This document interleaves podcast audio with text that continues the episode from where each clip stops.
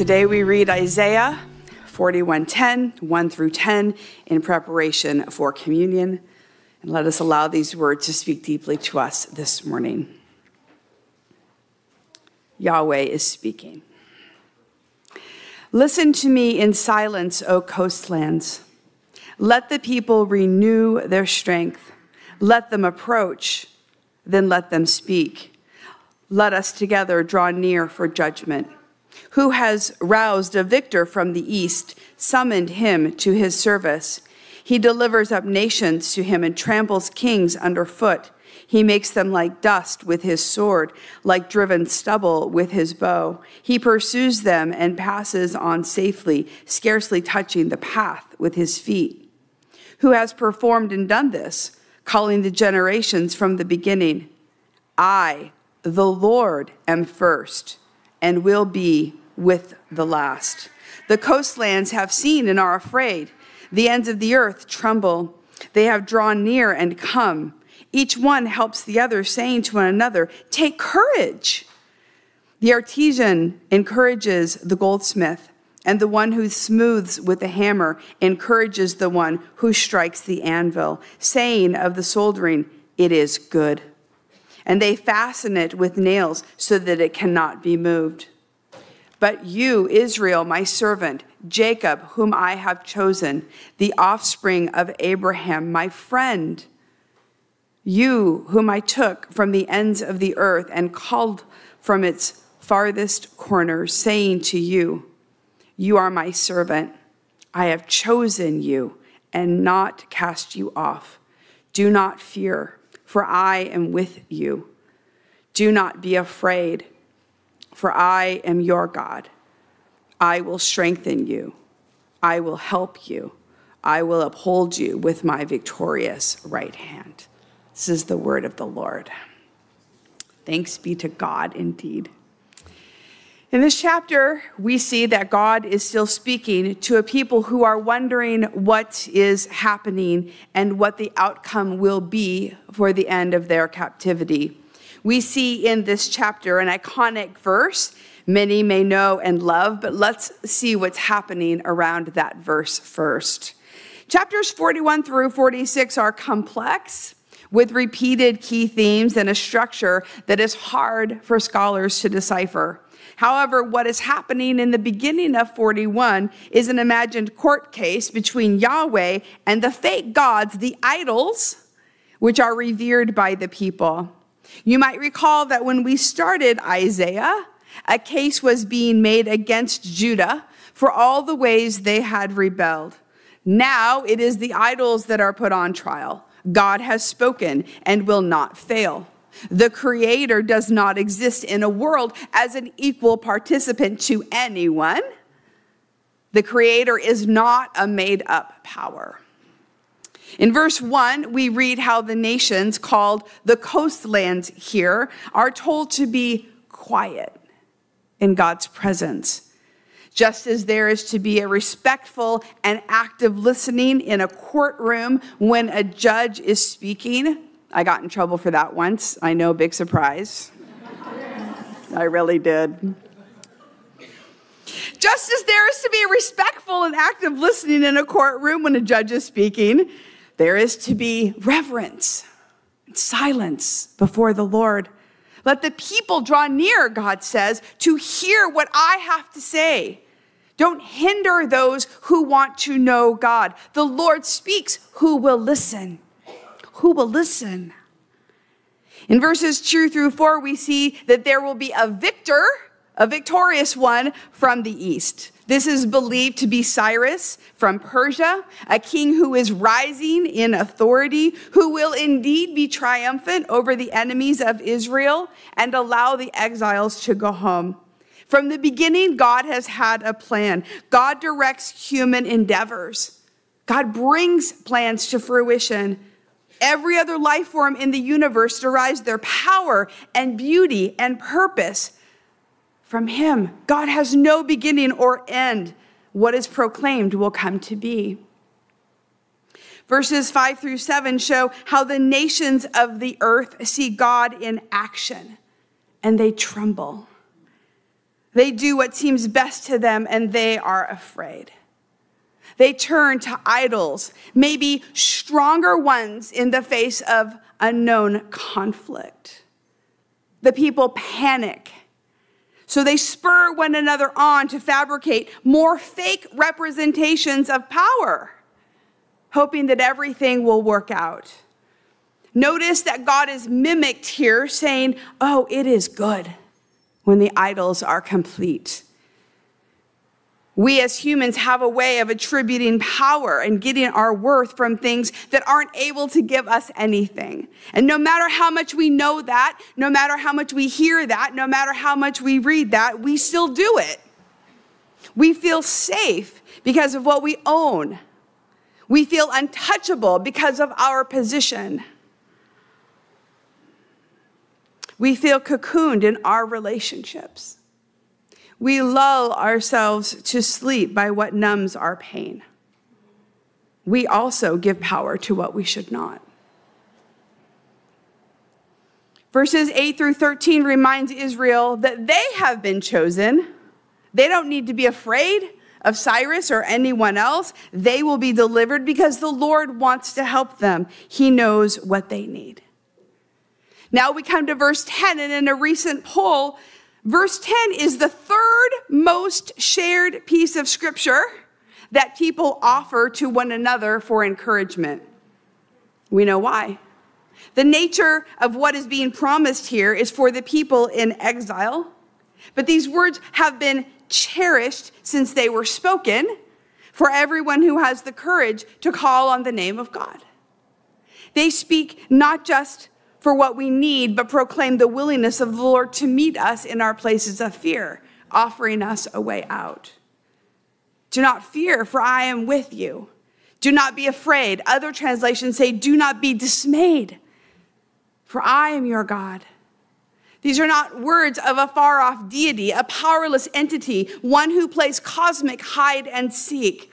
This command to not be afraid is repeated not just in Isaiah, but in all of Scripture. Like a loving parent or teacher or adult reminding a fearful child that they will be taken care of. Everything is going to be okay. God wants Israel and us to know that He can be trusted no matter what. However, some get fearful about the command to not be afraid. Did you ever know anyone like that? I have known people like that. This is a command, Pastor, and I'm afraid that if I don't, if I am afraid, then God is going to be mad. And it sounds silly, but it's not. That's a lie to keep us in a place of paralyzing and debilitating angst. God telling us so often to not be afraid is meant to be a balm to our souls an assurance to our minds that no matter what happens, God will take care of us. We are never abandoned, even though we might feel that way. The exiles must have felt that way. And even when we think God has left us because of painful circumstances or things we have done, we are never alone. And then the promise gets more specific.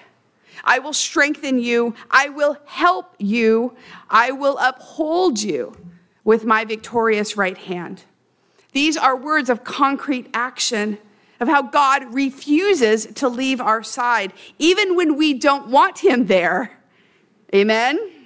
Yeah. This is a saying that God will not just stay, but will offer us fresh mercy, fresh resources in the battles that we face, who will freely give what is needed, who will not allow us to fail. What we think is failure is so often not failure in God's eyes. God is standing right before us. And this is meant to be a marked contrast to the idols who cannot speak or act that the people are furiously making and furiously looking to because they are panicked.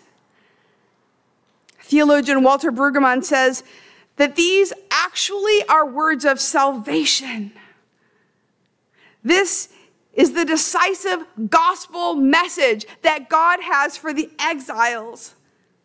He also reminds us how these words are spoken at the birth of Jesus and at the resurrection of Jesus. Don't be afraid. This is good news for all people. Jesus is not dead, Jesus is alive. My freshman year of college, I was living at home and going to school and trying to earn some money like all college students. It's not like I needed it, but I wanted it.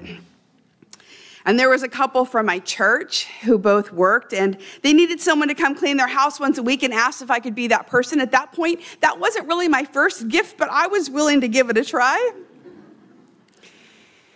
And during that time, it was a really rough season for me. I knew Jesus, but adulting was hitting hard. And I had a lot of anxiety, and anxiety that was manifesting itself physically. My mom had cancer. I didn't really know how to deal with that. Things weren't going well for her. I was trying to make sense of my family of origin issues while trying to be free of their influences and their choices that had influenced me so I could figure out who I was and what I was supposed to do with my life. I wanted to hear from God, but I just felt so alone and sad and helpless. And on the last day of cleaning, not because I got fired, because I was going to school away from where I lived.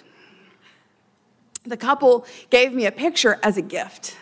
And it was one of those, those things that's in my office. I meant to bring it, but I didn't. It was one of those things, you know, that are it's like this. I don't know what those are called. One side was a picture of Half Dome that they had taken on a trip to Yosemite, and the other one was Isaiah 41:10. And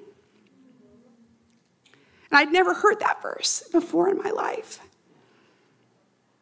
But God used these words originally spoken to people far from home to give me fresh hope. See, the power of these verses is God speaking directly to the people. Judah, don't fear. Colleen, don't be afraid. I am your God. I know everything that you're experiencing, and I love you. And I want to give you strength and help you in a sure way to help you through this rough time. And not only am I with you, but I'm going to make it possible for you not to fail if you trust me. Now, I knew that these words were for me because of Jesus. He had already invited me to follow him, and I just felt so deeply his presence with me and had shown up in ways that were only could only be him. And it wasn't like I forgot.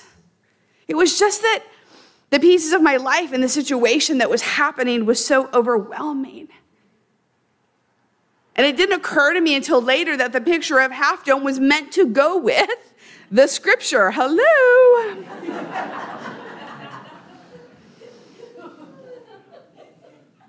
to indicate an overwhelming situation.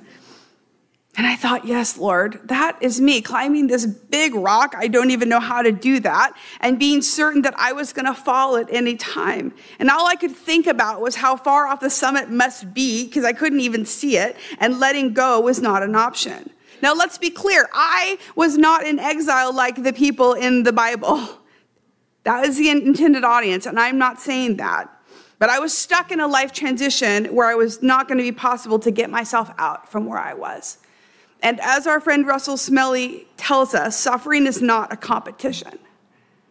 It is very real for the person who is going through it. And sometimes we downplay our situation and our sufferings because it's not as dire as someone else we know or someone else we know who is happening, something as bad is happening to them around the world. But that attitude can keep us from knowing God and knowing what God has and keep us holding on by our fingertips because we think that he might not care if we're not in as, an extreme situation as someone else. Communion is remembering the extreme situation on the cross. In Isaiah, the Messiah is called the man of sorrows. We give Jesus our sorrows and our fears Jesus, who feels our sorrows with us, who takes our sorrows on his own body and meets us in that. And in the exchange, Jesus welcomes our pain and then offers us a way to overcome it. And every time we participate in the Lord's Supper, we are grateful for the promises God made to us. Jesus, who sits at the right hand of God, is victorious, victorious over whatever it is that you are going through, whatever it is that you have brought into the sanctuary today. And this morning, we are invited to claim the promise that was first made in Isaiah, because this is a summons. It's a summons that we would bring God our fears and our dread and our dismay to the altar, that we would lay it down, that we would leave it with the one who wants to trade it for strength and help and abiding presence, as well as the chance to be lifted up by the strong and righteous arm of the Lord. So confess. Confess whatever power you have been leaning on for courage. Acknowledge that it cannot help you or meet you in your deepest need like Jesus can. We are not meant to struggle alone. We are meant to put our lives in God's hands, who will save us every time. Thank you for listening. If you would like to learn more about the Free Methodist Church of Santa Barbara, you can visit us online at fmcsb.org. We pray this message has been a blessing to you.